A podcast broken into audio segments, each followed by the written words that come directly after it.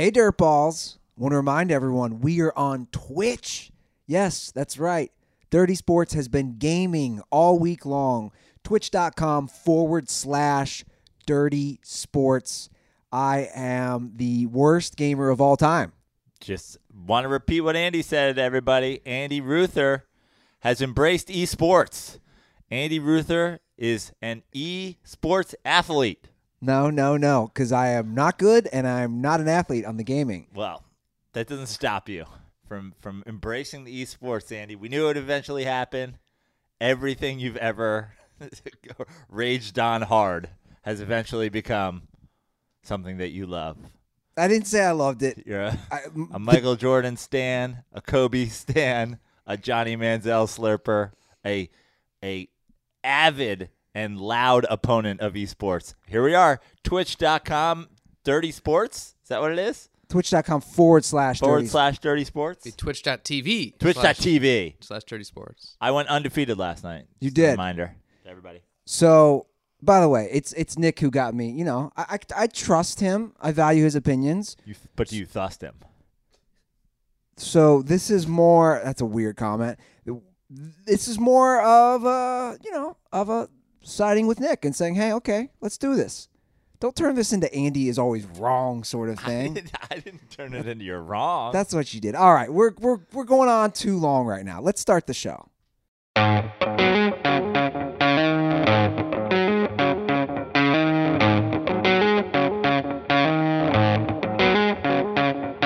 Welcome to, welcome to the Dirty Sports Podcast.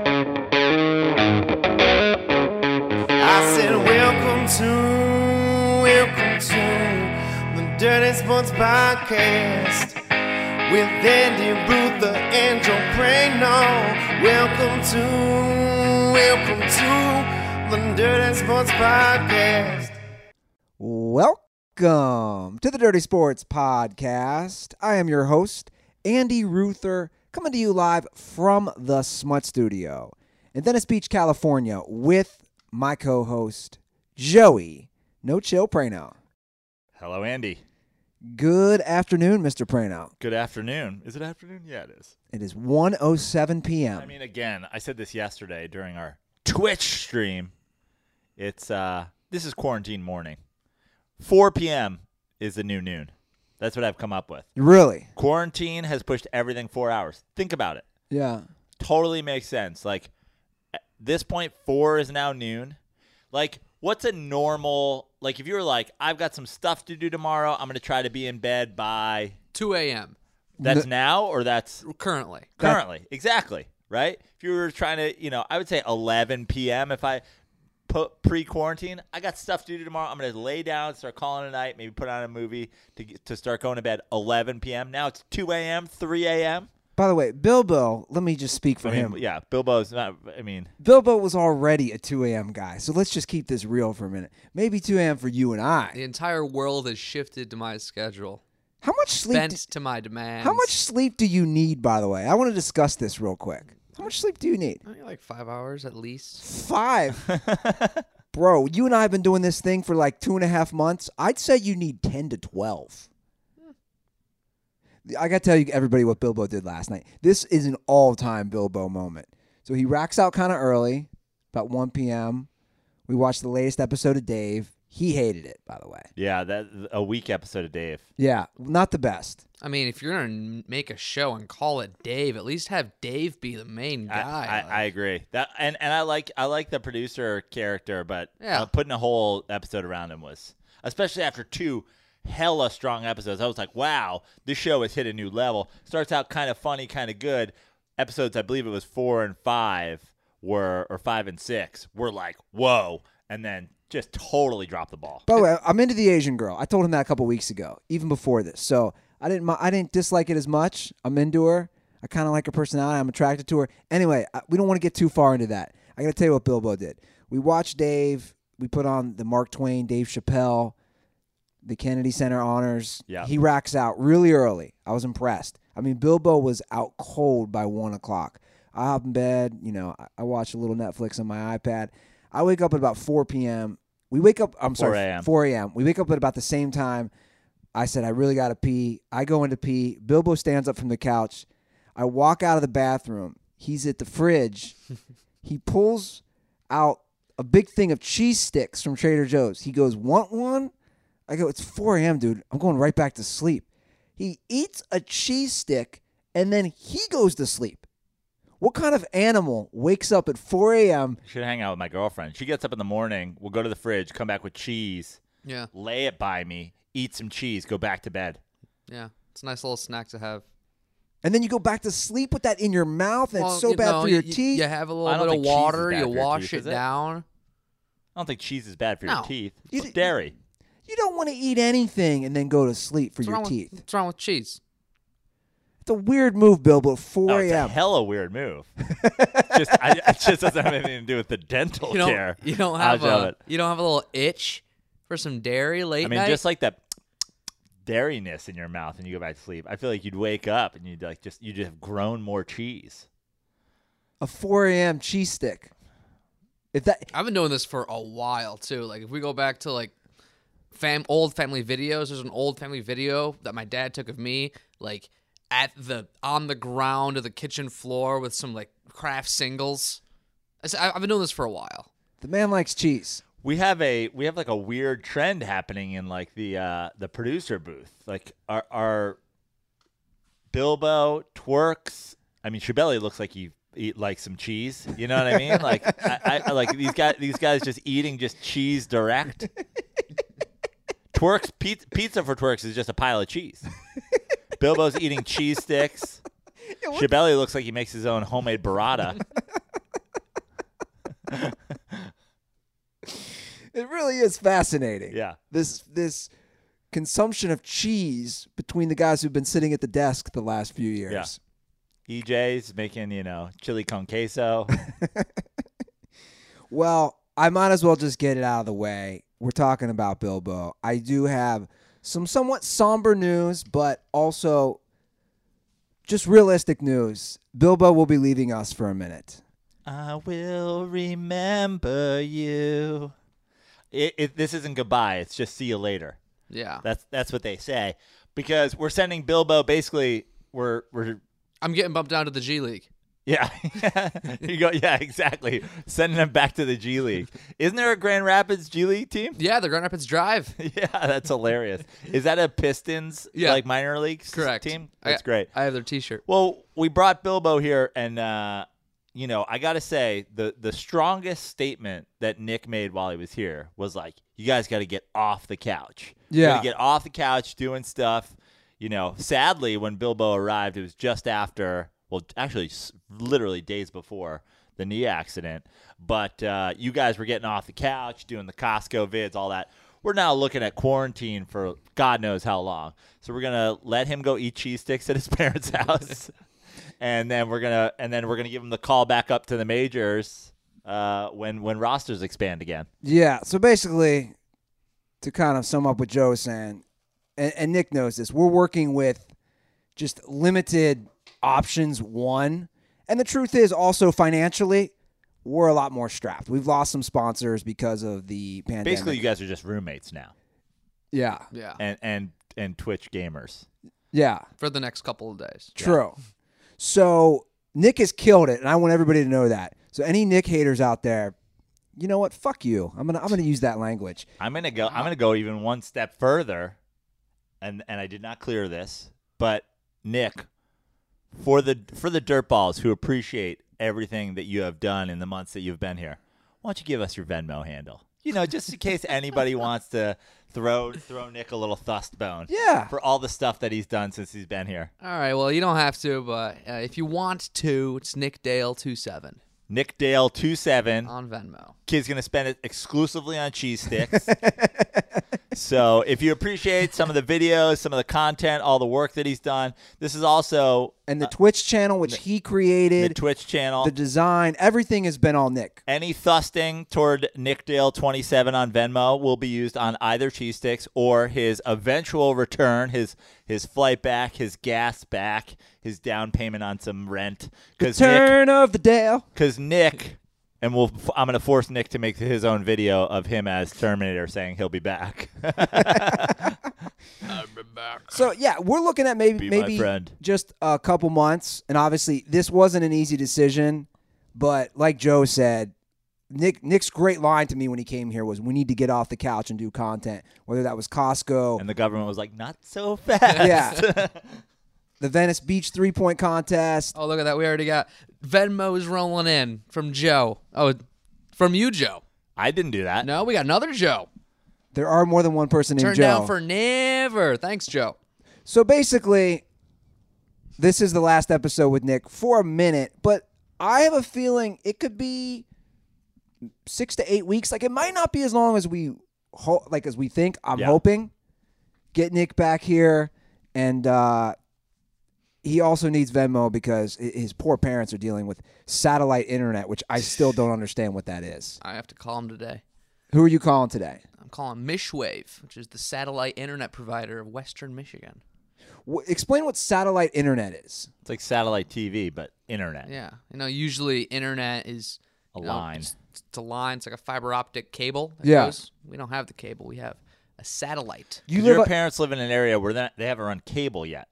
Yeah, we are very rural because we moved to an area in it's what's called Caledonia, about 15 minutes s- south of Grand Rapids, and we don't have a lot of cable, a lot of you know new technology, so we have to we have to you know innovate. We have to do some other things. Are you on a big plot? A big plot of land? Yeah, How many acres? I don't know. It's a good question. There's a lot of acres. There's gonna be a there's gonna be an um a small airport in the in our backyard in like the next couple of years. Wow. Like you're doing that so you can fly to and from L.A. No, Like, there's just some dude who wants to have a Have a personal airport. what if- personal airport because so he can do like like his little flight shows or something like that. Yeah, I think maybe maybe Now, the, Grand Rapids is a city Yeah. ish, you know, as far as the Midwest goes. second biggest city in Michigan. 15 minutes south of that city, they don't have fucking wires. Yeah, quality of life. 15 minutes south of here is LAX. yeah. I feel like we need a quality of life off. Yeah. Like he doesn't have normal internet. We have crackheads pooping on the street. Like you could do a back and forth between where we live. Like we have the ocean. He's got peace and quiet. You know what I'm saying? Yeah. Like It a- is, it is peace and quiet. It's very nice in the summertime. We're at by a lake. Go out. He's not going to need a cricket loop. He's going to have his own crickets, Andy. Yeah, that's right. Well, Nick will be here until Sunday, and then Yeah. he's flying his own pri- private jet, probably via United. So we've uh we we've streamed every day this week on Twitch, and I think we're gonna continue that up until I leave. Yeah, we are. I might need Joe uh, to come back and help me out. Although Joe's game on NBA Jam with Dirk is strong. Oh my god. Dirk was my boy. Every game uh, like of that ilk, you know, uh, I find a guy and it's just we're gonna go. I played I played you with the Heat first last night. I went because this is apparently 2011 rosters. Yeah. So it was LeBron and Wade. Seemed crazy not to use LeBron. Um, so I gave LeBron a shot. But then I realized, you know, basically on NBA Jam, everybody's gonna dunk. Like, I mean, Steve Nash is throwing down, you know, tomahawks. So if everybody's gonna dunk, really the next level, I you know, I just went full Mike D'Antoni. Three is greater than two. What if I find a guy who can can threes? And then it was like, well, do I use 2011 Steph, whatever? And then I was like, you know what? Maybe I go Dirk, big tall guy, and get the shots off. Blocks come fairly often in uh, NBA Jam as well. Get a get a tall guy, and I mean, just game one, just hit my stride. Found that hash mark, plus the short corner. Every corner is a short corner when Dirk Nowitzki's in it. Just can't. I mean, multiple sixty point Dirk performances. Unstoppable. Loved it. I love Dirk. I'm Yeah. such a big Dirk fan. Well, that's a good segue into what's going on in the NBA, Joe. Something that I think is very lame, and they really couldn't have missed the mark anymore from this idea. The NBA and ESPN plan to televise a horse competition. Among those expected to participate are Chris Paul, Trae Young, Zach LaVine, and WNBA players with some former NBA alumni. Now, why do you feel like they've missed the mark? because I think you need better players. Like I, I don't mind Trae Young, I don't mind Chris Paul, I mean even Zach LaVine, but like again, we're trying to include everybody. Yeah, I, I mean, the, the I- WNBA thing, like this whole look, th- this this boils down to what people care about, and I know every idiot, equal opportunity person is going to get offended with what I'm about to say. The facts are this: no one cares about the WNBA. The numbers don't lie, the viewership doesn't lie, and the attendance doesn't lie. No one cares. So stop trying to whore this out and push this in front of us. We don't need WNBA players in the competition. This has nothing to do with gender. It has everything to do with no one cares. And those are the facts. Now, don't you think that there's a little bit of interest in the just WNBA players because this isn't like a physical competition? So the idea that oh well, you know, they don't they can't jump as high, run as fast as the men, but like oh maybe they can shoot. Aren't you sort of excited to just see them get boat raced in a horse thing? Like just put the nail in this coffin once and for all? Like, yeah, even if even if there were no physical limitations, you're still gonna lose. Like, I just don't see Trae Young losing to an, a WNBA player, a former NBA player. But that's kind of my point. Is that But like, let, but don't, again, don't th- we want to see the best? Like, like this would be my response. This would be my response. If we're gonna do this horse competition that doesn't include current NBA players, why not get like why not get somebody who's really good who doesn't even play in the WNBA or the, in the NBA? You know what I'm saying? Why not get somebody a, a fan or somebody who's a great shooter or a celebrity who can play basketball? My point is if, if we're going to deviate from the NBA at all, the current NBA, I don't want to replace that with NBA um, WNBA players. It doesn't make it as interesting for me. It'd be a lot more interesting if they grabbed a street ball guy who can shoot or I don't know, a celebrity who's really good. Because again, it is just but at least there's at least there's a storyline here. Like, I don't care whether or not hot sauce is as good as you know Trae Young. I but at least there's a storyline of like, okay, the women could be like to me again when when we're talking about like missing the mark. Uh, I just think all co- all sports content at this point is good sports content. Like, give it to me. I don't disagree with that. I'm just saying I think you're not maximizing again but uh, this the is but it's like the dunk contest even when the NBA is like if they could have if this competition could be Steph and Clay and Trae Young and JJ Redick and Kyle Korver then it would be right like I, I would assume that they've tried to get all their best shooters and some of these guys are like nah I'm not interested like if the NBA horse competition doesn't include Steph Curry I'm assuming it's because Steph Curry turned them down and not because they didn't ask Steph Curry. Correct? maybe. I, I, again, I just you you do you see where I'm coming I, from? I, I just don't feel like they're going with like Ella Della Donna or whatever her name is. But you see where Steph. You see where I'm coming from, right? I, I feel like they are trying to just push this, like we're including everybody. We're gonna have a transgender just think- horse that's gonna be competing in a game of horse. I just think horse is boring in general. I agree. Um, and again, I'll yeah, I'll I'll watch it maybe once, but uh, to me, it's far more interesting. They were they've been doing this esports like players playing each other. Like why why aren't we having like a sixteen person one on one tournament? I don't know. All these guys i mean kevin durant already had it or whatever right? Like kevin durant's got the antibodies. Like let's get kevin durant out there on a, in a one-on-one game. Is he even healed though? it was, it was weeks ago. No, I'm talking about his uh, knee. oh yeah he's been playing he's been shooting. He was like he was like saying they were talking that he might even be back if, if they were a playoff team.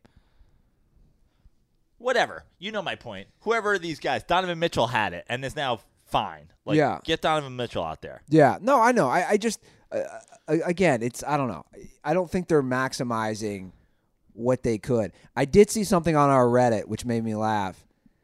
Can the NBA players is this illegal in horse? Just do crazy dunks, which would then just basically force the WNBA players out of the game.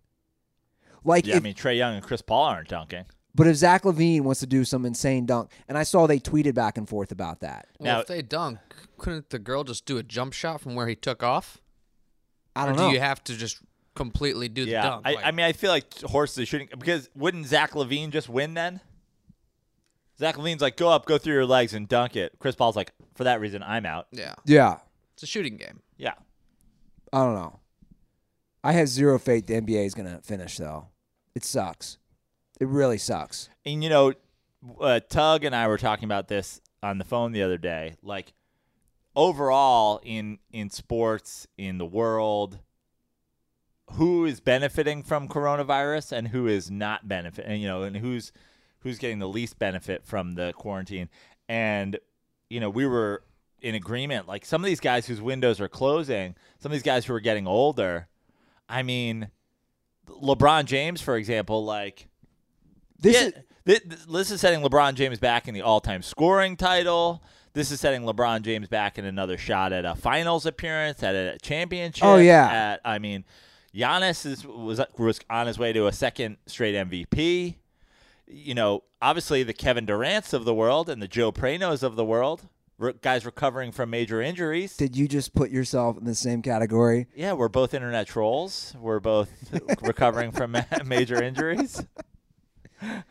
One of us is a little cuck bitch. Do you think they'll still do awards? Probably, right? The NBA will probably do that shit, but like, They gave the Wooden Award yesterday, I believe. But I'm talking Did they? NBA. Yeah. Well, well, basketball. At least they finished the regular season In for co- college for basketball. college basketball, so you can give out awards. I, I mean, it really hurts LeBron. They were coming off beating the Bucks and Clippers, two huge wins. I, I again, my initial thing was a break, six weeks off from the NBA. Incredible for LeBron. Incredible for Kawhi too. Yeah, although Kawhi is like fucking fine and just does this weird like I'm gonna sit every back to back game anyway thing. But six weeks off, great for LeBron. But if they don't come back, I mean that's that's huge. It's a season where I mean, obviously he was he went to what was it, eight straight finals with you know the Heat and the Cavs. Then you go. He has his one like full on rebuild first year with the Lakers. He gets hurt. They're bad. Second year, Anthony Davis is like, we're going right back to LeBron, and LeBron was dominating. I mean, we're talking about there. There was talk of like LeBron in the MVP conversation. Does Anthony Davis come back now? Because wasn't his just a one year deal? Yeah, and he refused to re up. I think he just wants to test the market, right? But this whole thing has got to be, you know, it's got to change the finances of that, and Well- when, when they start next year and all. Speaking of finances, the players will get their next paycheck. They get paid, I believe, the 15th and the 1st. And I I think I saw if I read this correctly, they're going to get their next paycheck on the 15th. But after that, they're not sure how that's going to play out with NBA players.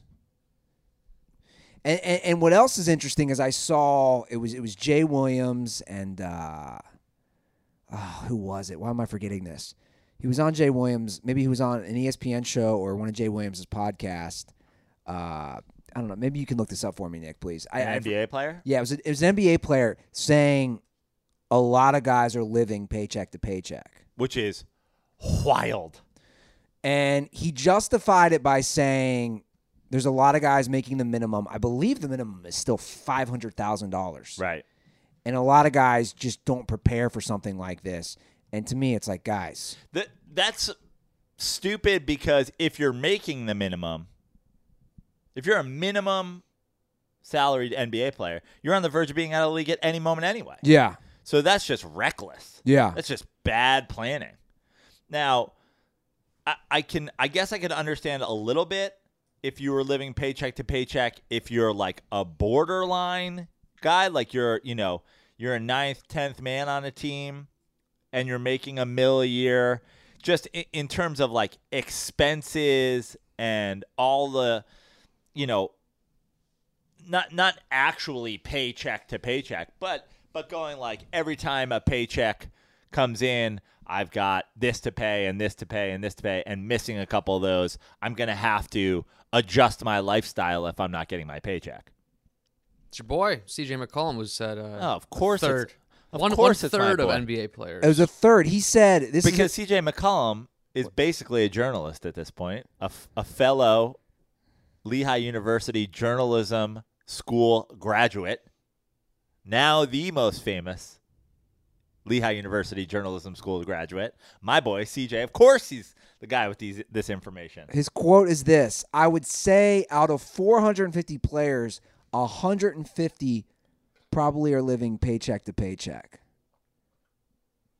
I mean that that is absolutely phenomenal. Can you look up what the minimum is, Nick?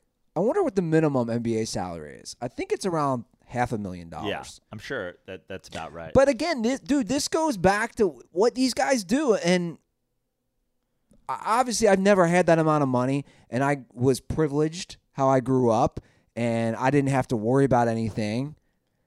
And the, a lot of these guys come from different backgrounds. But when you say that, you have to consider the fact that your privilege was your dad making, and I don't know what your dad made, but your dad making somewhere in the realm of the NBA minimum and raising five kids and a wife and having a house. And, and In- private schools. Yeah, and private schools. Like, that's just being competent with your money. Yeah. Well, I mean, it's it's crazy because obviously I talked about how I just watched the Michael Vick thirty for thirty, and how Michael Vick, of course, notoriously went bankrupt, and it's the same thing. Like, don't put a whole crew on your payroll. Yeah. And that that was Vick's problem. Vic literally had guys who did nothing. He just threw them cash. And th- if this is true, and obviously CJ is just tossing out a number, but it's it's pretty insane. Wh- What's the minimum at the NBA? So it depends on how many years of experience you have um, for each. But so if you have no years of experience, this is saying that the minimum is around nine hundred thousand dollars for a salary. One year experience is already jumping up to one point four million dollars, wow. So I was way off. So it was almost double. and then it goes up. I mean, two years experience, one point six. You go all the way to seven years, it's two million. See again, this this is why you just do everything straight cash, homie. I know I had some dissenters in this. You just pay you pay for that car, straight cash. You don't got to worry about. It. You pay for that house, Well, if straight you're a cash. millionaire, why wouldn't you? That's what I'm saying. Everything straight cash. and these minimums are going up in the next couple of years. So by 2023, the minimum for a rookie would be 1 million. Crazy man, crazy times that we live in. That, that these dudes are uh, are hurting for cash. Now baseball seems like they're moving the needle a little, Prano, towards coming back. it seems like there was a lot of talk about how this was going to be possible. Would they play some, some sort of satellite thing? Then we talked about it on an episode, and then randomly, Major League Baseball decided to go with how Joe Prano saves baseball. I mean, I'm not saying I should be the commissioner, but what the fuck is happening? This guy, this guy to my left. But th- I mean, is this not exactly what I said? Put all the teams in Arizona? Yeah. Is that what I said on this show? A week before they decided to put the teams in Arizona? Well, they're they're talking about putting all the teams in Arizona. Yep. There's a there's more than enough fields Yeah. between the spring training I said that. and also they said they would do you know multiple games a day at Chase Field Yep. because the Diamondbacks field which is great, it's not natural grass anymore. Right. So multiple games is not a problem. Right. And also not even just spring training facilities. There's Arizona, Arizona State, Grand Canyon University. I was looking they have all these different sites. Yeah. But I mean even the even the minor league sites, I mean there's there's ballparks for I mean half of the league plays their spring training games out there. And then just like I said, even within those complexes, there's usually 5 6 fields Yeah. to a complex. Each of those e- there's got to be 12 complexes there. Yeah. So they're talking about possibly doing And when you say they, you mean we. We were talking about. Now they are talking about. They're Get- talking about the Joe Prano plan to save baseball. May they're looking at maybe the teams and team personnel getting together in May, doing two weeks of spring training. Which again, like they already did a lot of spring training. I don't understand why do they need. Well, you can't just go off the couch and play baseball. You can't. I mean, uh, these guys, the the live pitching is something that you need to. Two weeks, okay, maybe that's a bit much or whatever, but yeah, I mean, I think it's reasonable to go. You gotta, everybody's got to get an opportunity to face live batters, to face live pitching, whatever, because again, this is money, and th- there there's careers on the line. I I would think that a lot of GMs, a lot of scouts, a lot of people would be considering the fact that this is a different than usual situation.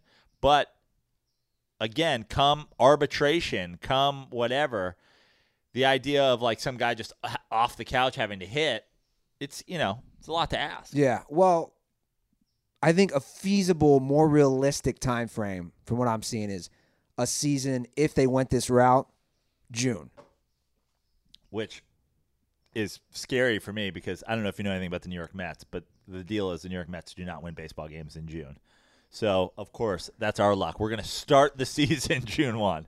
Mets are going to be 0 and 25 and they'll still miss the playoffs by 3 games because they'll be the best team in baseball after their 0 and 25 start. Yeah. If, if they went this route, it would make me wonder how long they do this. Like, how many months do they play in Arizona before they say, "Hey, we're going back to our own parks"? Well, I, I'm assuming that this is a we are going to do we're going to play a season here with the idea that we can do this indefinitely until everybody gets the green light to get back to life as normal. yeah. It's kind of a tease for us if this happens Yeah, because we're so close to Arizona, but we couldn't go to any games. right. So it's it'd be a big tease. But we could pull the uh, 1986 Mets World Series. We could skydive into a ballpark. Yeah. Yeah, why not? You like that idea? I love that idea. You ever skydived? no, have you? No. Bilbo, No. would you? Okay. Of the three of us, I am terrified of doing this. Oh, but, me too. but I've always wanted to do it Yeah. because of that. Face my fears. I would do it. You would do it? Yeah. Are you eating cheese sticks on the way down? That's the only way I'm getting down. the cheese stick? Yeah, you put a cheese stick at the bottom. I feel on like the ground. I feel like Bilbo needs like two GoPros on. He needs to like shoot the whole thing. You know, two two Go- Edward GoPro hands. Well, Joe, if they do start the season in June and they eventually let fans back at the games in Arizona, wouldn't it be really nice to just sit in that sunny desert sun? Sunny desert sun. Very, Yeah. very repetitive. Drinking a fresh, cold Miller Lite. Fresh cold in the sunny, sunny sun, sunburnt sun of Arizona. Yeah, I I'm not gonna lie. If they bring back baseball in Arizona, I'm going to find a way to get employed by a team, maybe as just some sort of you know spotter or something like that, just so I can be in the ballpark. I'll bring my own Miller Lites, crack them open in that sunny Arizona sun, and have the world's best and the very first, the original light beer, my favorite beer, Miller Lite. That's right. Every time we do this, it warms my heart. It really does. Such a classical beer. And and Bilbo, just so you know, we're gonna be It's like the Mozart of beers. It's classical. we're gonna be practicing social distancing, but we look forward to having Zoom conference calls with you in Michigan, drinking Miller Lites apart from each other. yeah. Something we can all look forward Social to. Social distance happy hour. That's right, guys. Miller Lite, the original light beer, while you're home, enjoy a classic. Available for delivery today. So check that out. Celebrate responsibly. Miller Brewing Company, Milwaukee, Wisconsin. 96 calories and 3.2 carbs per 12 ounces. Andy, I'm not gonna lie. You know what? You know what we should do? What's that? We should do a dirty sports happy hour. The requirement is that you're holding a Miller Lite. I like it. We'll do a Zoom happy hour. Everybody from their own spot. Everybody from their own spot. As many dirt balls as we can get on Zoom. With Miller Lites. I mean, what? Imagine the picture: all of us holding up Miller Lites simultaneously. Thirty people on Zoom Across the country, across the globe. across the globe. yes. Since Great we, idea. Since we have listeners from all over. If you're interested in getting involved in a dirty sports happy hour with Miller Lite, first of all, go get yourself a Miller Lite or get it delivered. Many places that you can get Miller Lite delivered these days. Get some get some bottles or cans delivered and then slide into Nick's DMs and let him know that you want to be involved in the dirty sports happy hour. First come, first serve. Yeah. The only person not invited, Andy Ruther. Because unless you're gonna hold a Miller Lite, drink a Miller Lite. It's Miller Lite. That's that's the key to admission, Andy. of course. oh well, here we go. Of course I will. Let's go. I like that idea. I know I know Tug has been pushing a happy hour. Tug's invited. Yeah. Everybody with the Miller Lite's invited, up to as many people as Zoom can hold. So pretty much, you send a photo of you with the Miller Lite, then you get the room code. Is that how we're doing this? Exactly. There's a is that how Zoom works? There's a room code? Room code.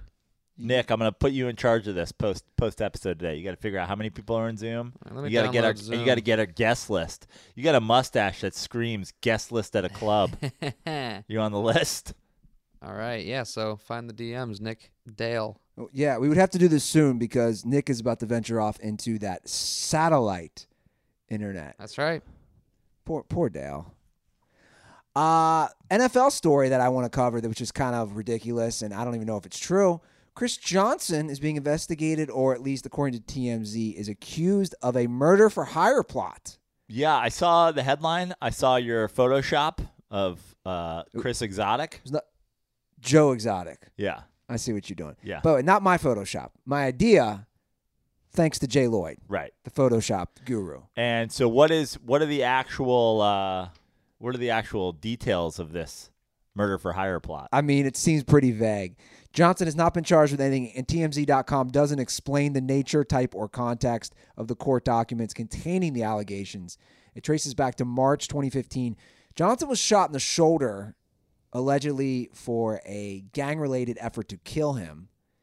And then in two separate incidents the next year, two men were shot and killed by this guy, Dominic Bowden, who apparently claims Johnson paid him to kill the two men. Okay.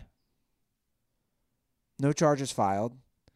And See, this is why athletes are living paycheck to paycheck because they're spending their money on on murders. Stop spending your money on murders.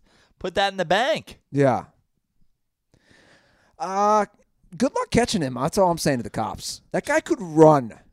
Good luck catching Chris Johnson if you're trying to arrest him.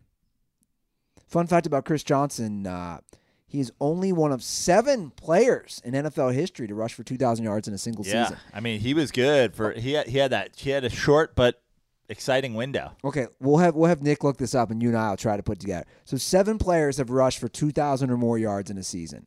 All right, can I go first? Sure. So Chris Johnson, Yep. Adrian Peterson, Yep.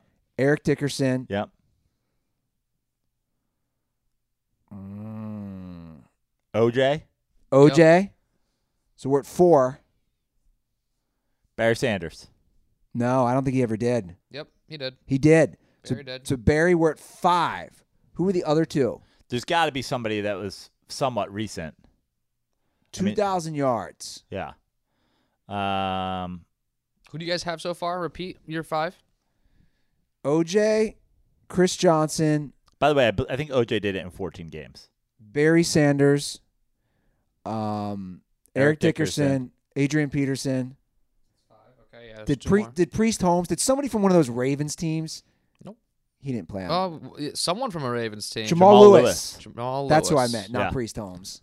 Jamal Lewis is the sixth. There's one more. And is the one more fairly recent. Nineties, Wow. late nineties. Emmett, Emmitt Smith, Nope. Wow. Thurman Thomas. Nope. Late 90s. Late nineties.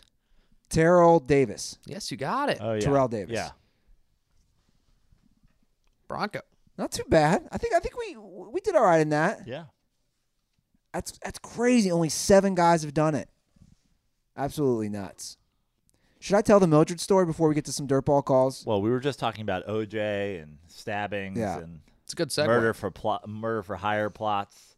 seems like a perfect time to go with this week's Mildred disaster update. This is last Friday. Last Friday, So set the scene. Last Friday, exterior, Savage Town Apartments, I'm cooking. F- 15 Mildred Avenue.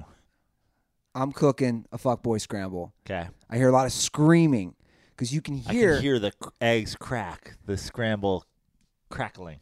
you can hear the street because it echoes, right? And I'm hearing screaming, and I'm hearing somebody saying, "That's my bike. That's, my, bike. Give me my bike." Give me my goddamn bike.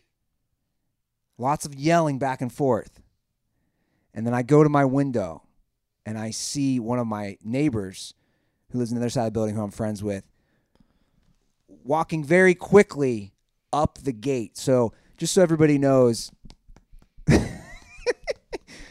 I am uh, Doing a radio play. I love this. There's there's two stories to my garage, and I park on the top, and you have to go up a hill, and this is the outdoor portion, and I see him walking up there, and I see a very jacked African American gentleman chasing after him.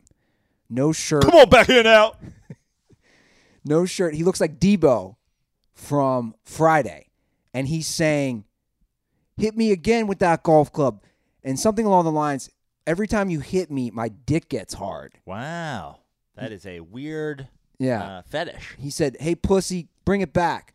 And I see my neighbor has a golf club in his hand, Okay. And and he's which looks like going back to his apartment.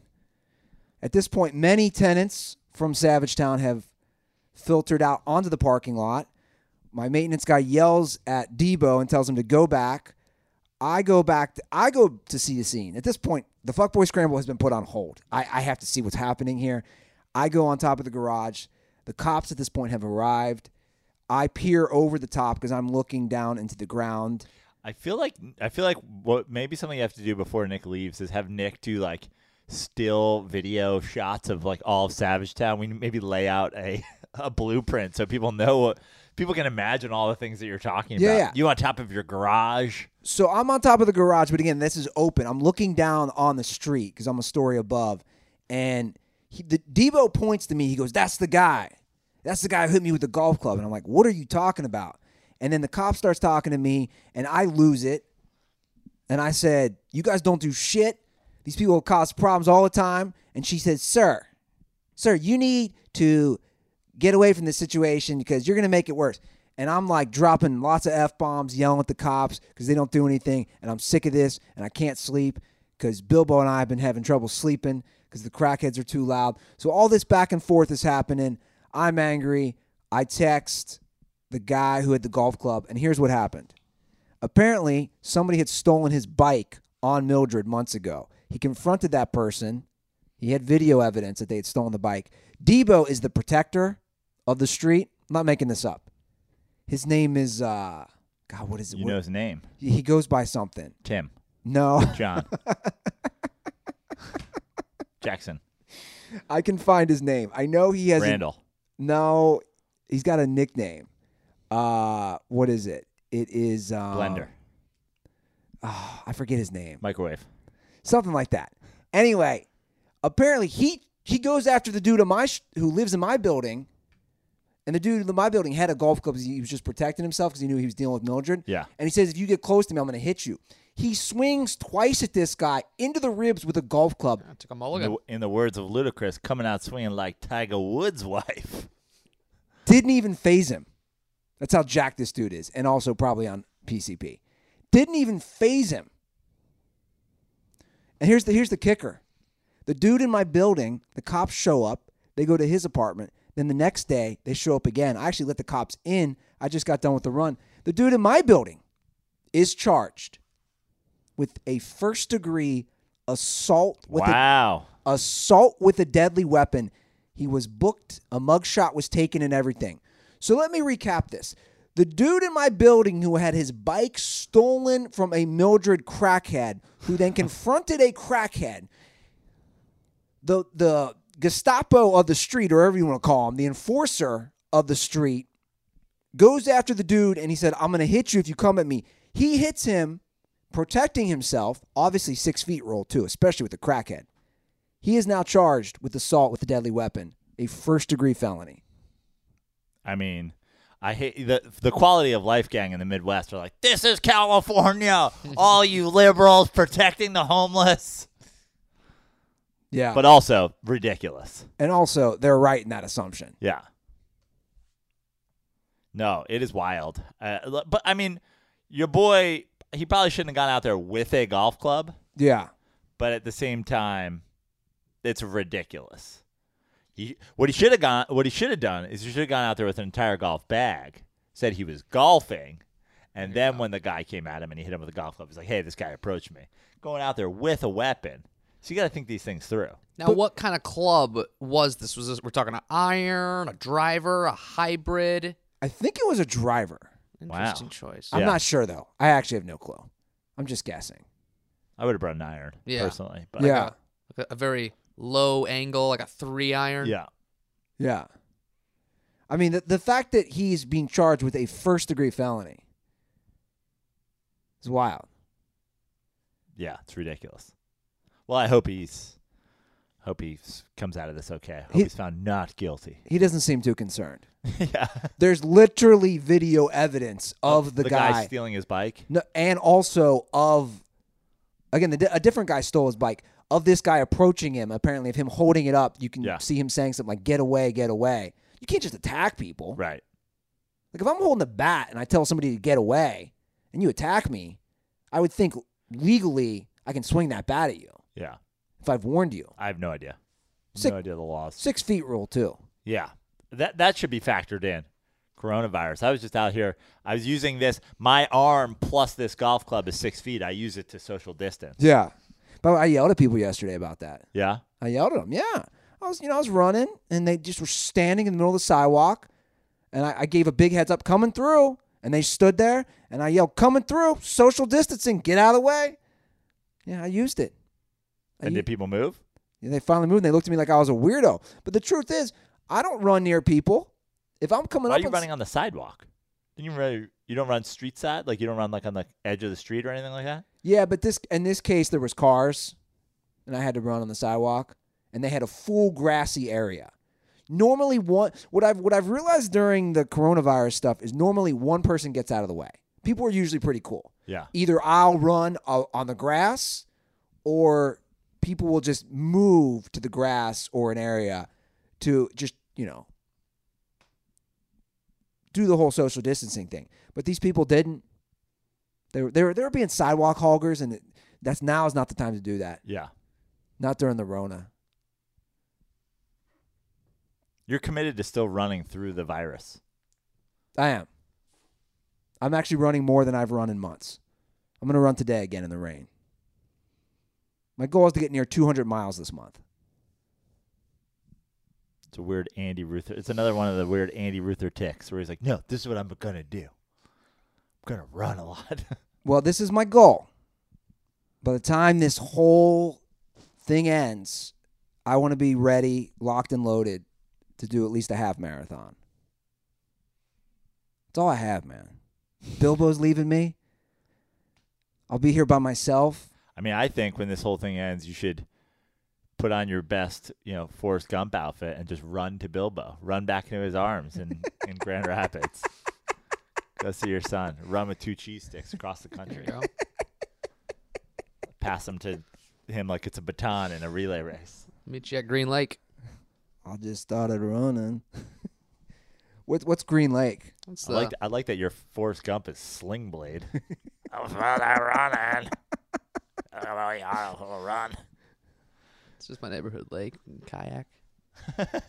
We can kayak? Yeah, we can kayak. Well, why don't we set up the new Dirty Sports compound? Compound in, in Grand Rapids. no, but you're not Grand Rapids. Where are you technically? Caledonia. Caledonia. Caledonia. Yeah. Is that an Italian name? Nope. Spanish? I don't know. It's It's one, of, definitely definitely not Italian.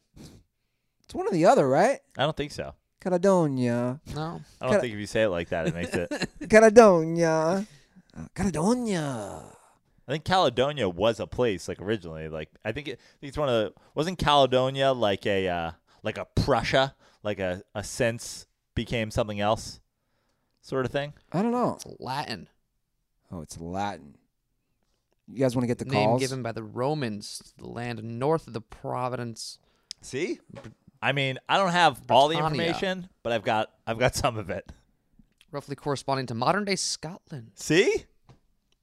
Joe Prano.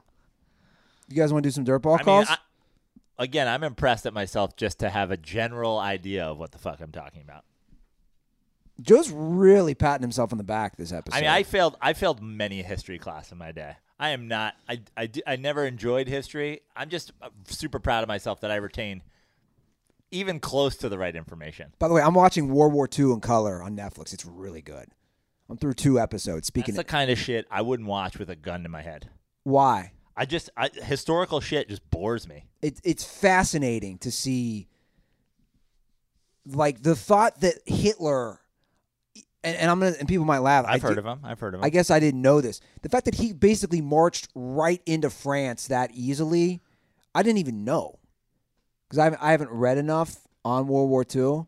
Like, I knew he marched, and I knew that they didn't put up a fight because they didn't want Paris destroyed because of the history and the architecture, and they just let them come through. But I mean, it's wild. Like, like to think that's not that long ago. I don't know, man. You, Uh, Hitler into France is like Nick uh, to the fridge at four in the morning. He's like, I'm here. Nothing is stopping I'm me. here. I'm here for the cheese.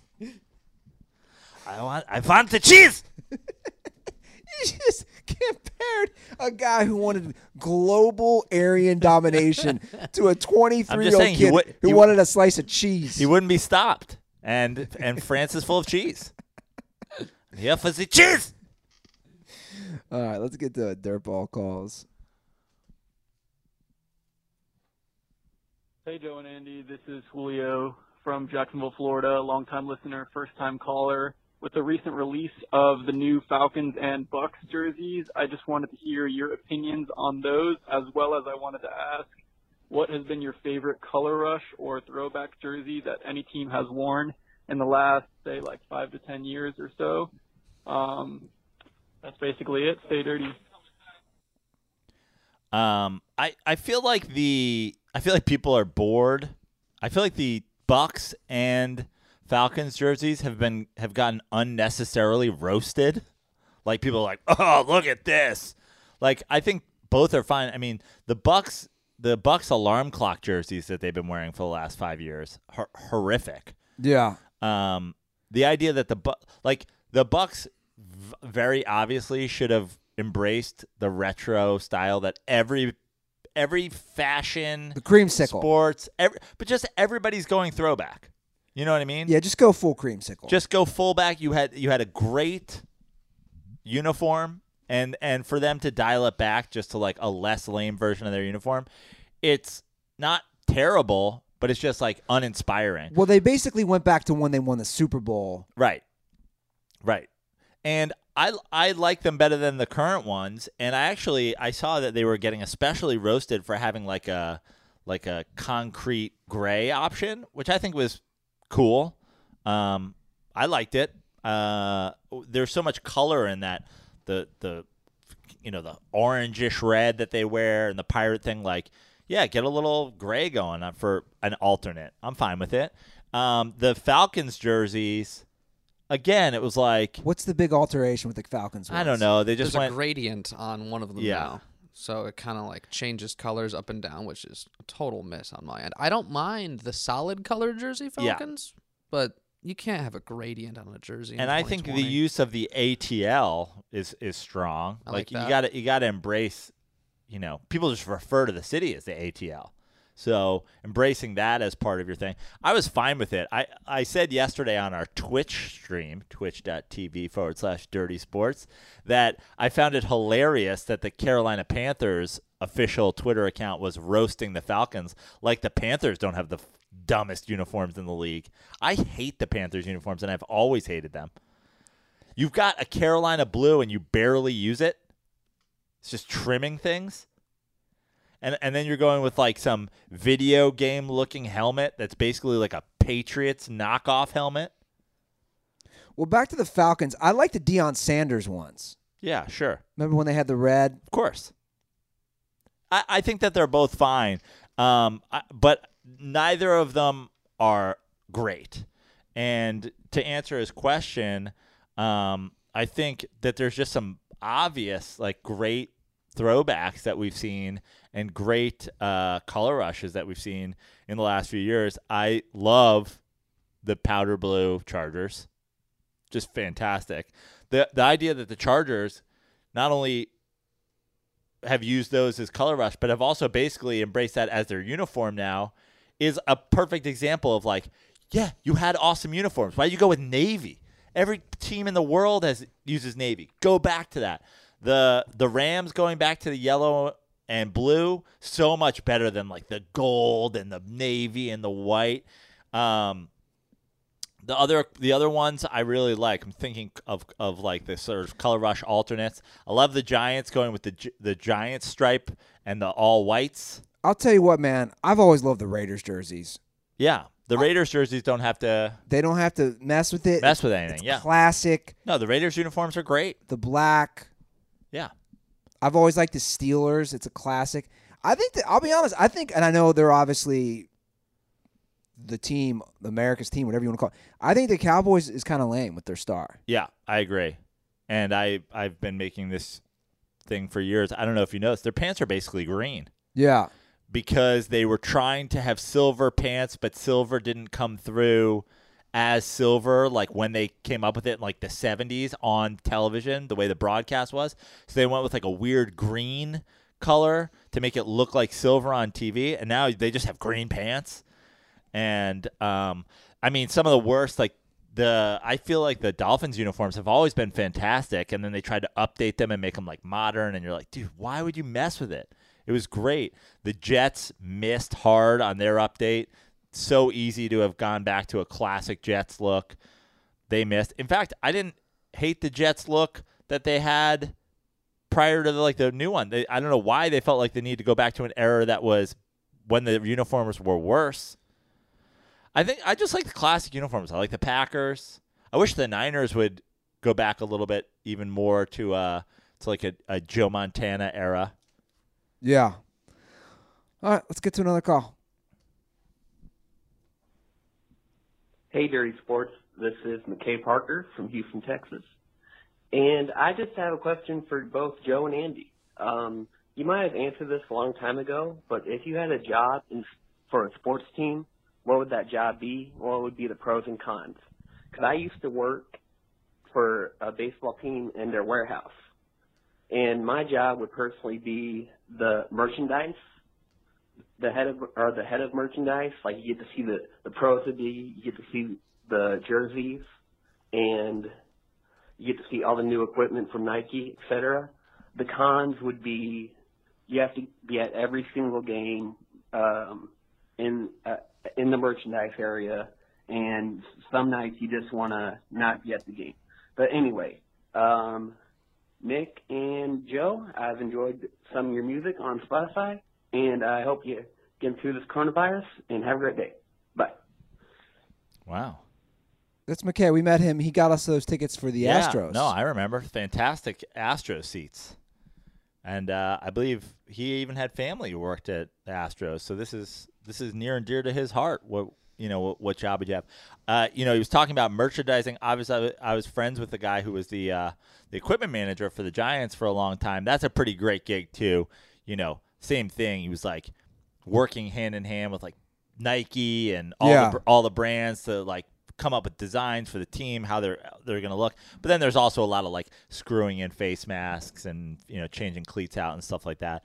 I mean, to me, obviously, I I would love to be the president of basketball operations for a team, not the GM. Just I want to I want to craft the overall like basketball persona of team. Like Jerry West seems like he's got the greatest gig in sports. What's the Jerry West doesn't even leave his house. What's the difference between president of operations and GM? GM is like making the trades, scouting guys. He's like got, got to be in charge of his of the scouts. Got to be all that. President of basketball operations, like here's what we're gonna do.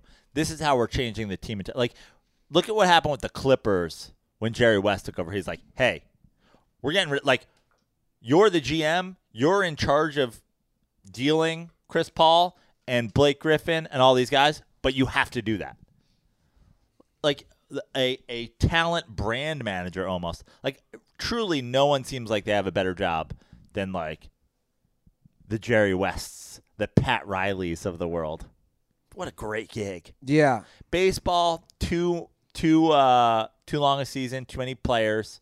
Football, way too many players. 52 guys on a roster. Baseball, too many players in an organization. Basketball, 15 guys. A culture. This is your job. I want to be the hype man. I don't know what that means. Yeah. What do you? I don't know. Hype man. Th- doesn't you ever. be the mascot? no, not the mascot. yeah. not the mascot. I Let's get let's get Ruther in like one of those green suits. Can I? Uh oh, he's got the COVID. Let it out. Let out that COVID all over my couch. Uh, I think, you know, does don't teams have like a guy like, you know, like Lakers fans? Like an make- MC. Yeah, let let me be the MC. What like the guy like the guy who's like in a DJ booth? Like So you want to be the the public address announcer? Maybe here, here's the thing: the public like you like public address announcers the guy who's like a three point field goal. the the GM position would be fun, but it's a lot of work. I mean, it's a lot of work. That's what I'm saying. I'm, I want to go above that. I want to tell the GM what to do. Yeah. I, can I just go to the games? Like, what, what, what can I do? I can just hang out with the players and go to the games. What's the easiest job? You could be like a locker room guy, like a locker room attendant. Yeah, like a water boy. No, I don't want to be a water boy. No, but like a locker room attendant, like a guy who just like goes in, makes sure you know. Equipment manager. Yeah, like you don't even have to be equipment manager. You could just be like an assistant equipment manager, just a guy who picks up towels and stuff like that. No, I don't be picking up their towels. I just want to be the guy who like hangs out with the. Pl- Can I just be a guy who a hanger outer? Well, you could be like the fourth assistant on an NBA team. Those guys are basically nothing. Yeah, But then you got to travel on the road. I want to be a guy who cuts jokes and stuff. And Be the team barber. Aren't there like player therapists? Yeah, you Yeah. could be you could be like the like the Reds yoga instructor or something like that. Be a good gig. Oh. little therapy. No, I don't know yoga though. Guys, we can't. We got to find the easiest job that I fit. You know, I dude, I like the job as the counselor. Now I'm not a I'm not a psychiatrist. Not a bad gig too. Like a like a sport like you could be a sports psychologist but without the degree. Just be like, God, like I can't make free throws. Have you thought about just caring less? You know? Yeah. Just let it rip. Yeah, Just let it fly, LeBron. the mentalist. Yeah. What- is that The what they're called? Isn't that a terrible CBS show? the Mentalist. I want to be Bones. Bones. Is it? Doesn't every team need a Columbo?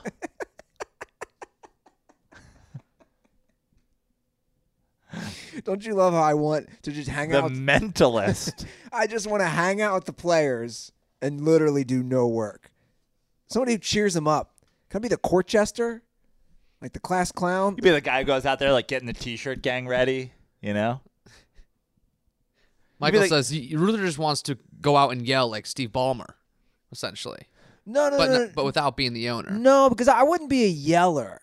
I want to be the guy who, You're a non-yelling hype man. but I'm relaxing the team. We're- We're off the hype man thing. We're, we're, we're talking. I'm the guy who, like, in the locker room, it's all tense, and I'm like, "Do you guys watch Tiger King?" And then That's not a position. I, I'm creating one. The Mentalist. I, I get them mentally loose. I'm the mentalist. Yeah. I love this. Like, because I'm kind of in the psychology sphere or like, you know, that realm, but I'm more of just keeping them loose. And I mean, that's usually that's usually also- like a guy on the team. That's a like a locker room guy. That's like a the Yeah. last guy on the bench. They Yeah. keep they they keep around because you know he's good for team chemistry. yeah, that's me. Give me a uniform. You imagine me at the land of the Lakers bench? Basically, you're Curtis Granderson on his last four teams.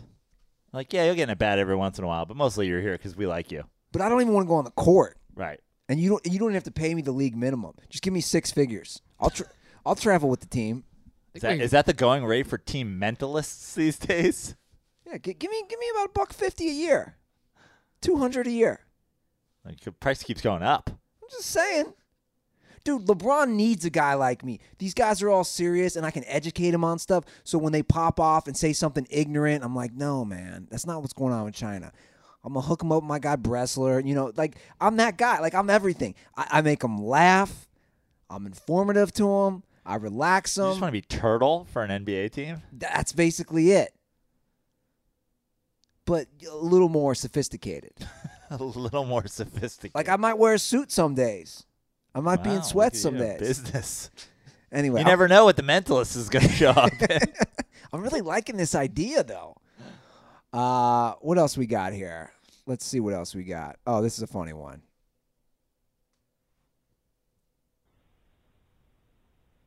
Day two. Welcome to the Dirty Sports Podcast. I'm your host, Andy Ruther, coming to you live from the Smut Studio with beautiful Venice Beach, California. Sitting next to my host, my co-host, Joey No Chill Prano. How you doing, Joe? Hello, Andy. That's Joe doing a Tug Coker impression. Uh, just called up some movie reviews, man, whatever. I just wanted to lay down uh, what I've been thinking about. I texted Joe earlier, uh, but I haven't heard brought up that Andy's giving off some real Joe Exotic vibes from Tiger King. And, uh, you know, having Nick move in, it's a lot like Joe having Travis move in in Tiger King. Andy, are you starting a cult? Do you need some big cats? You trying to get in that culture? Let me know. I'll join up. All right. Well, here's the deal. Joe Exotic. getting a little, uh, getting a little Joe Exotic Travis vibes between you and Nick. Now I don't get this. So you have to explain this one to me. So You so- didn't watch it, I haven't seen it yet. But you watched it. Yes, of course.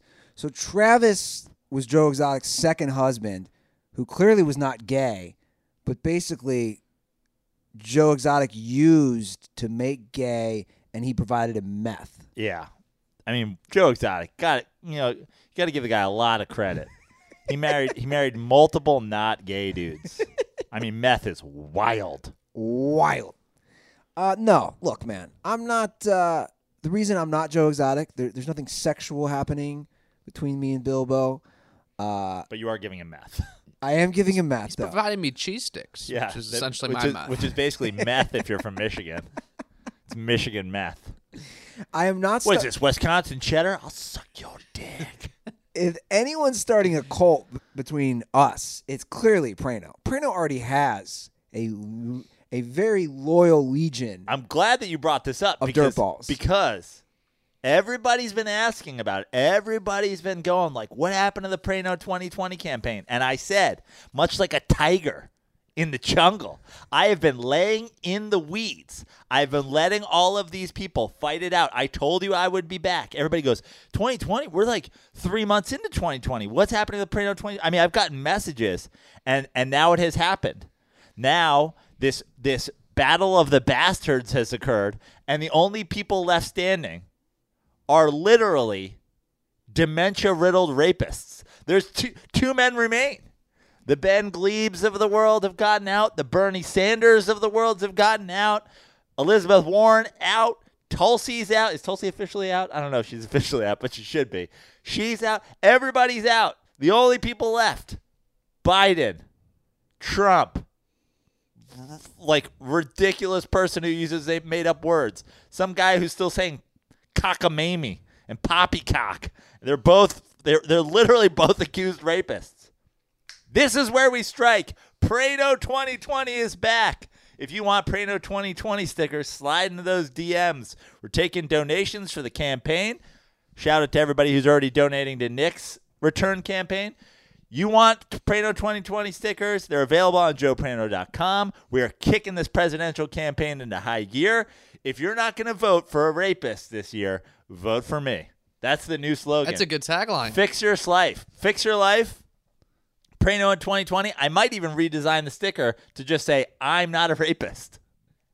He really hijacked that call, huh? Yeah. Well, you asked. And here we are. We're back. Wow. uh, The campaign has restarted. I will put in one request for you, Nick. When you do head back, you need to watch Tiger King. They're about to drop a new episode next week, actually. I'll I'll get to it. Okay, let's let's make sure you do that. All right, CT was doing a uh, Andy Ruther impression. We have a couple more. We have another. We have a couple impressions here. Okay. Hey, Joe and Andy. Uh, this is Matthew, the dirtball from uh, Cleveland, Ohio, and I am calling in to get my best rendition of Andy Ruther's "Welcome to the Dirty Sports Podcast." So let me know what you think. Welcome to the Dirty Sports Podcast. I am your host, Andy Ruther, coming to you live from the Smut Studio in Venice Beach, California, with my co-host, Joey No Chill Prano. Thank you so much. Have a great one, you guys. Stay dirty. It's it's not bad, but it's more. You got to remember the the welcome. It's more. I, that's what I was just gonna say. No one's gotten down the Welcome. welcome. it's yeah. Welcome, Welcome. to the Dirty Sports Podcast. I am your I- host. It's pretty. He was pretty good though. Just a little. I think. I think the timing. You know, but finish. timing needs to be smoothed out a little. But uh, you know, a lot of people nervous to call the Dirty Sports No, podcast. I- but he, you know what? He leaves a spot on. Nick and I heard this. Now this is a spot on one. Oh, is this the?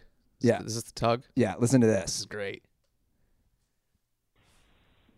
Hey, fellows, this is Matthew from Cleveland. Once again, uh, just called in. I didn't know how to tie it in uh, since I can't do a Joe Prano yet, but I can do a pretty good uh, Tug Coker. So here's my Hello Andy for Tug. Hello, Andy. That's that's, All right, That's dirty strong. again. It's pretty good. that's strong. It's really We, good. I, I, we almost need him to call back. I, I, would love to hear. That's such a good tug impression. I'd love to hear him like, uh, yeah, I got this tweet here from, uh, you know, to John at CBS Sports, little tug nug. Give us this tug nug impression. yeah. I want to cr- credit where credit's due. This tug nug comes from. I love it. Now here's another call that uh, definitely tapped into something I had said to you probably about a month ago. What's up, you guys? It's uh, Lagoy calling from beautiful Oneida, New York, here in upstate. Um, just got done watching Shark Tank and just wonder what you guys think of Lori Greiner. Um, definitely smash. Definitely looks like a 7.4 most of the time. All right. Uh, just wonder what you guys think. All right. Stay dirty, boys. All right. right. Bye. You remember I said this when we watched Shark Tank about You last said you month. wanted to smash. Oh yeah, Lori Greiner. I'm like really attracted to Lori Greiner. Uh, b- one because obviously she's she's smart, she's business savvy, and that that what, is that? Obviously, because she's smart, she's business savvy. That makes her one more- of the first things I look for in a woman is her business savvy. well it makes her ability to get me on QVC. it makes her more attractive. Yeah, I like women who have a good business sense, man. Independent women. I do for real. So that makes her attractive and I yeah, like she's got that kind of little little thicker voluptuous body. And I'll just say it, guys. I bet she's great in bed.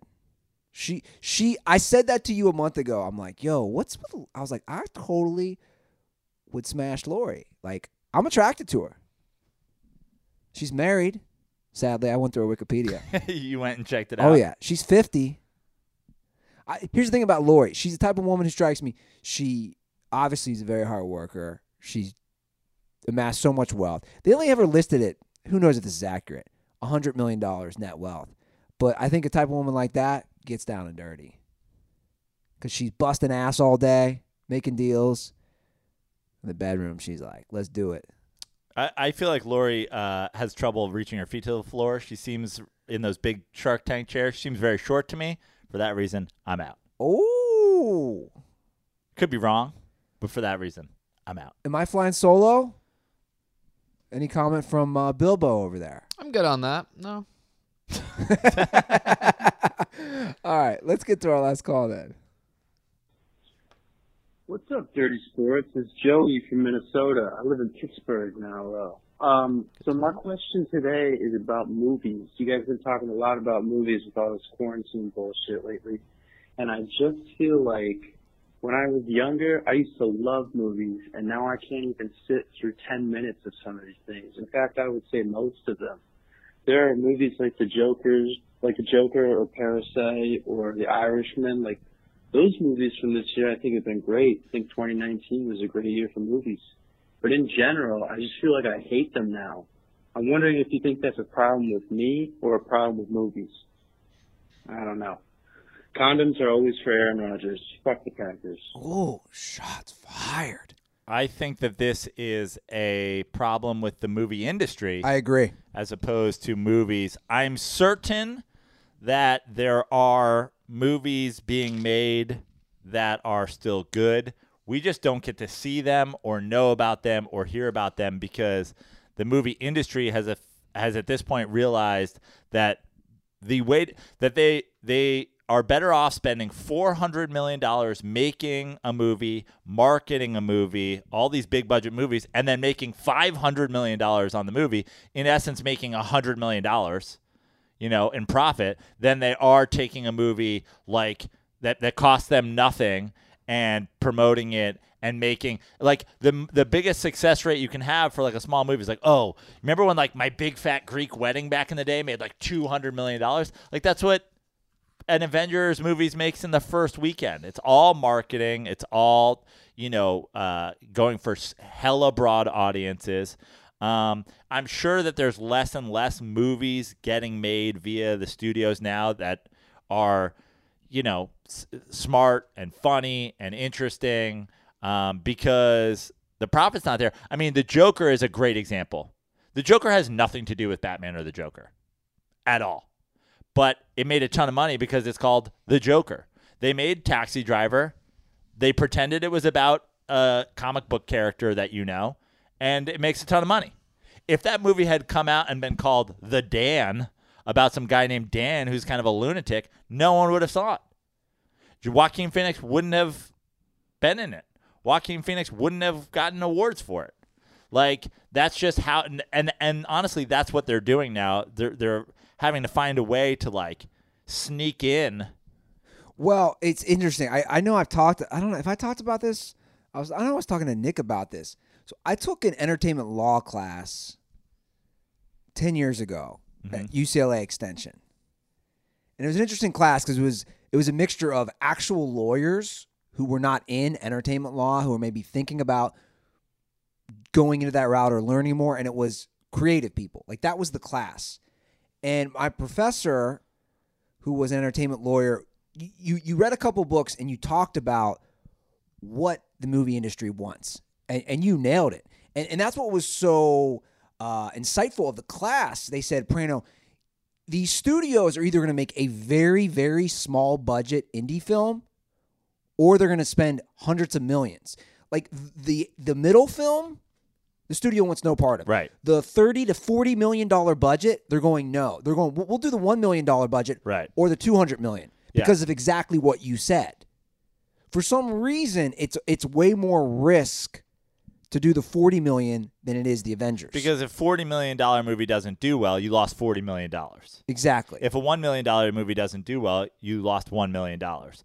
But any movie can blow up. It's never going to blow up to the size of a movie of a Star Wars or an Avengers or whatever like that. But neither is that middle ground one. So it's it's high risk, high reward, low risk, high reward. They don't want medium risk, medium reward. exactly. And and honestly, that's a shame because honestly, the best movies of all time mostly fill in that that spot because what tends to happen, and I've been do- going through this on like the, you know, I'm I'm hard in on the Criterion Collection right now um, app, but for example, like a Wes Anderson, you know, Wes Anderson makes like a Bottle Rocket. And that's not the movie that everybody knows him for, but he makes Bottle Rocket for nothing. That gets the attention of the movie industry. Now they give him tens of millions of dollars to make Rushmore, Royal Tenenbaums, all those movies that he made that are absolute classics. And now it's like, dude, unless you're going to, like, now it's make this gigantic movie or don't make anything. Yeah, and I think that we're we're in such a period of oversaturation that it. I I agree with the call. I find it tough to find stuff like you're saying that's good, and to me, it also shows we watch crap. Like if I go to my Netflix right now and I see the top ten trends, Yeah. a lot of it is garbage. Oh, absolutely. And that's what people are watching. They're watching garbage. And I always say this to Nick when we're like looking for stuff. It takes us a minute, but but I'll take the time. But that's but that's also you know it speaks to again the the whole studio system and the the way the industry is now. The the idea of remakes and reboots and whatever they basically don't want to find. They don't even want to deal with finding a new audience for something. No. They want to know an audience already exists and give that audience what they want. They will make a Star Wars movie about a character that once appeared in a Star Wars. They they made an entire series that's a spin-off of one idea from one minor character in the Star Wars world. And they spent tens of millions of dollars to make The Mandalorian because they know the audience is there. Yeah. And and that sucks because the best ideas are new ideas. Exactly. For And- sure. And let's not forget, it's a movie business. That's the one thing he would hammer home in class. He kept saying, guys, It's not show fun. Yeah. It's show business. it's all about the money and the bottom line, and that's what it is. And you take a movie, I mean, you take a movie like The Joker. I mean, it made, I know it made over a billion. It made 1.072 billion yeah. worldwide. But it but it was a scam. It was the greatest scam in history. He made a character movie, but he called it Joker. It's like doing a movie about a guy, a kid whose mom isn't whatever, you know, his mom isn't nice to him. Guess what And then in, and then in high school, he goes through this weird trauma because he starts going bald faster than his friends, and that makes him super angry because he gets picked on for being the bald kid, and they call it Lex. You know, it's it's a scam. Guess what it cost? Sixty million dollars. Very good guess. The Joker's budget was 55 million. Yeah. You figured what? What are they putting into advertising? Yeah. Wh- wh- What's an additional, let's say 100 million. Right. It's probably way too high.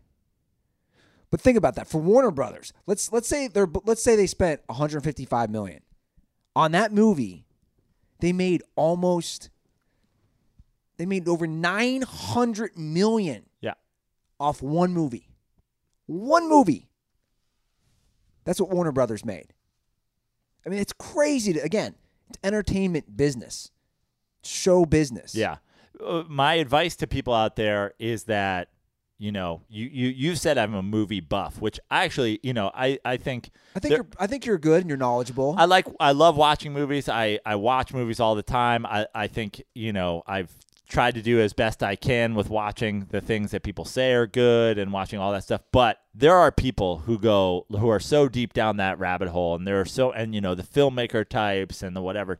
But I will say the the my one piece of advice is you know I really try to work hard in seeing a lot of movies. Uh, you're never gonna see everything.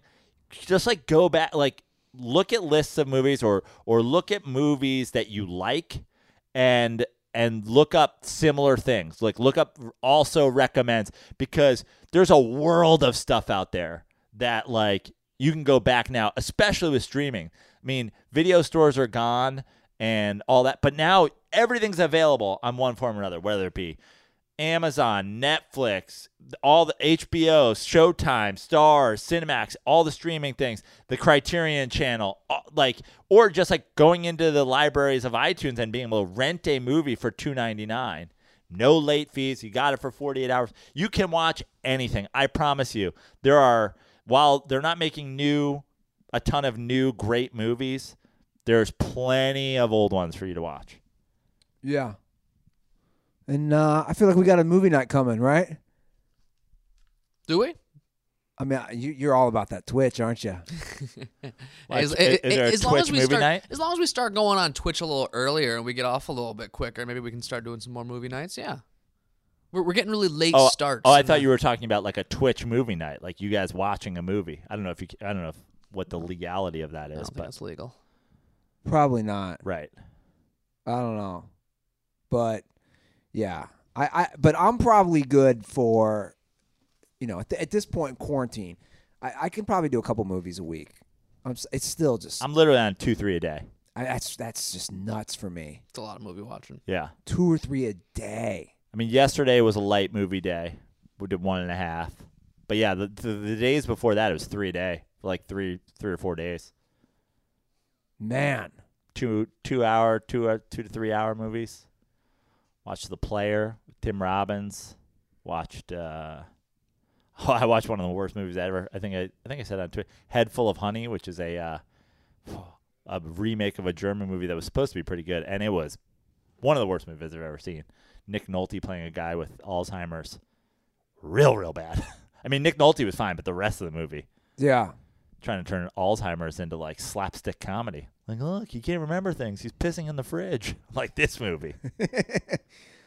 What a wacky guy. He's crashed a car for the second time. Like, yo, automobile accidents but when, with the elderly are not funny. Yeah. if you guys have any recommendations, call us 310 359 8365.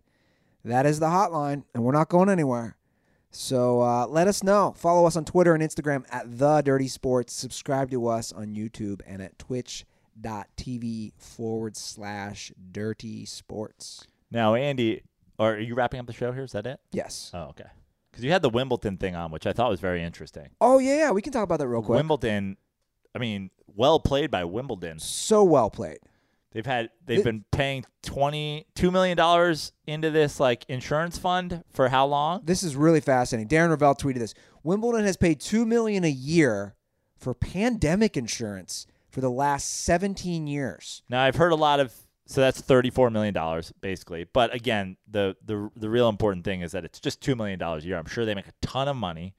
Um, and I've read that you know calling it pandemic insurance is a little bit specific. It probably covers a lot of different things that could undermine the entire tournament. Essentially, they were just they were just worried that at some point this tournament could get canceled, and at any time, just not having all of the money come from one year of the tournament could cripple them. So have insurance on that. And how much did they get paid out?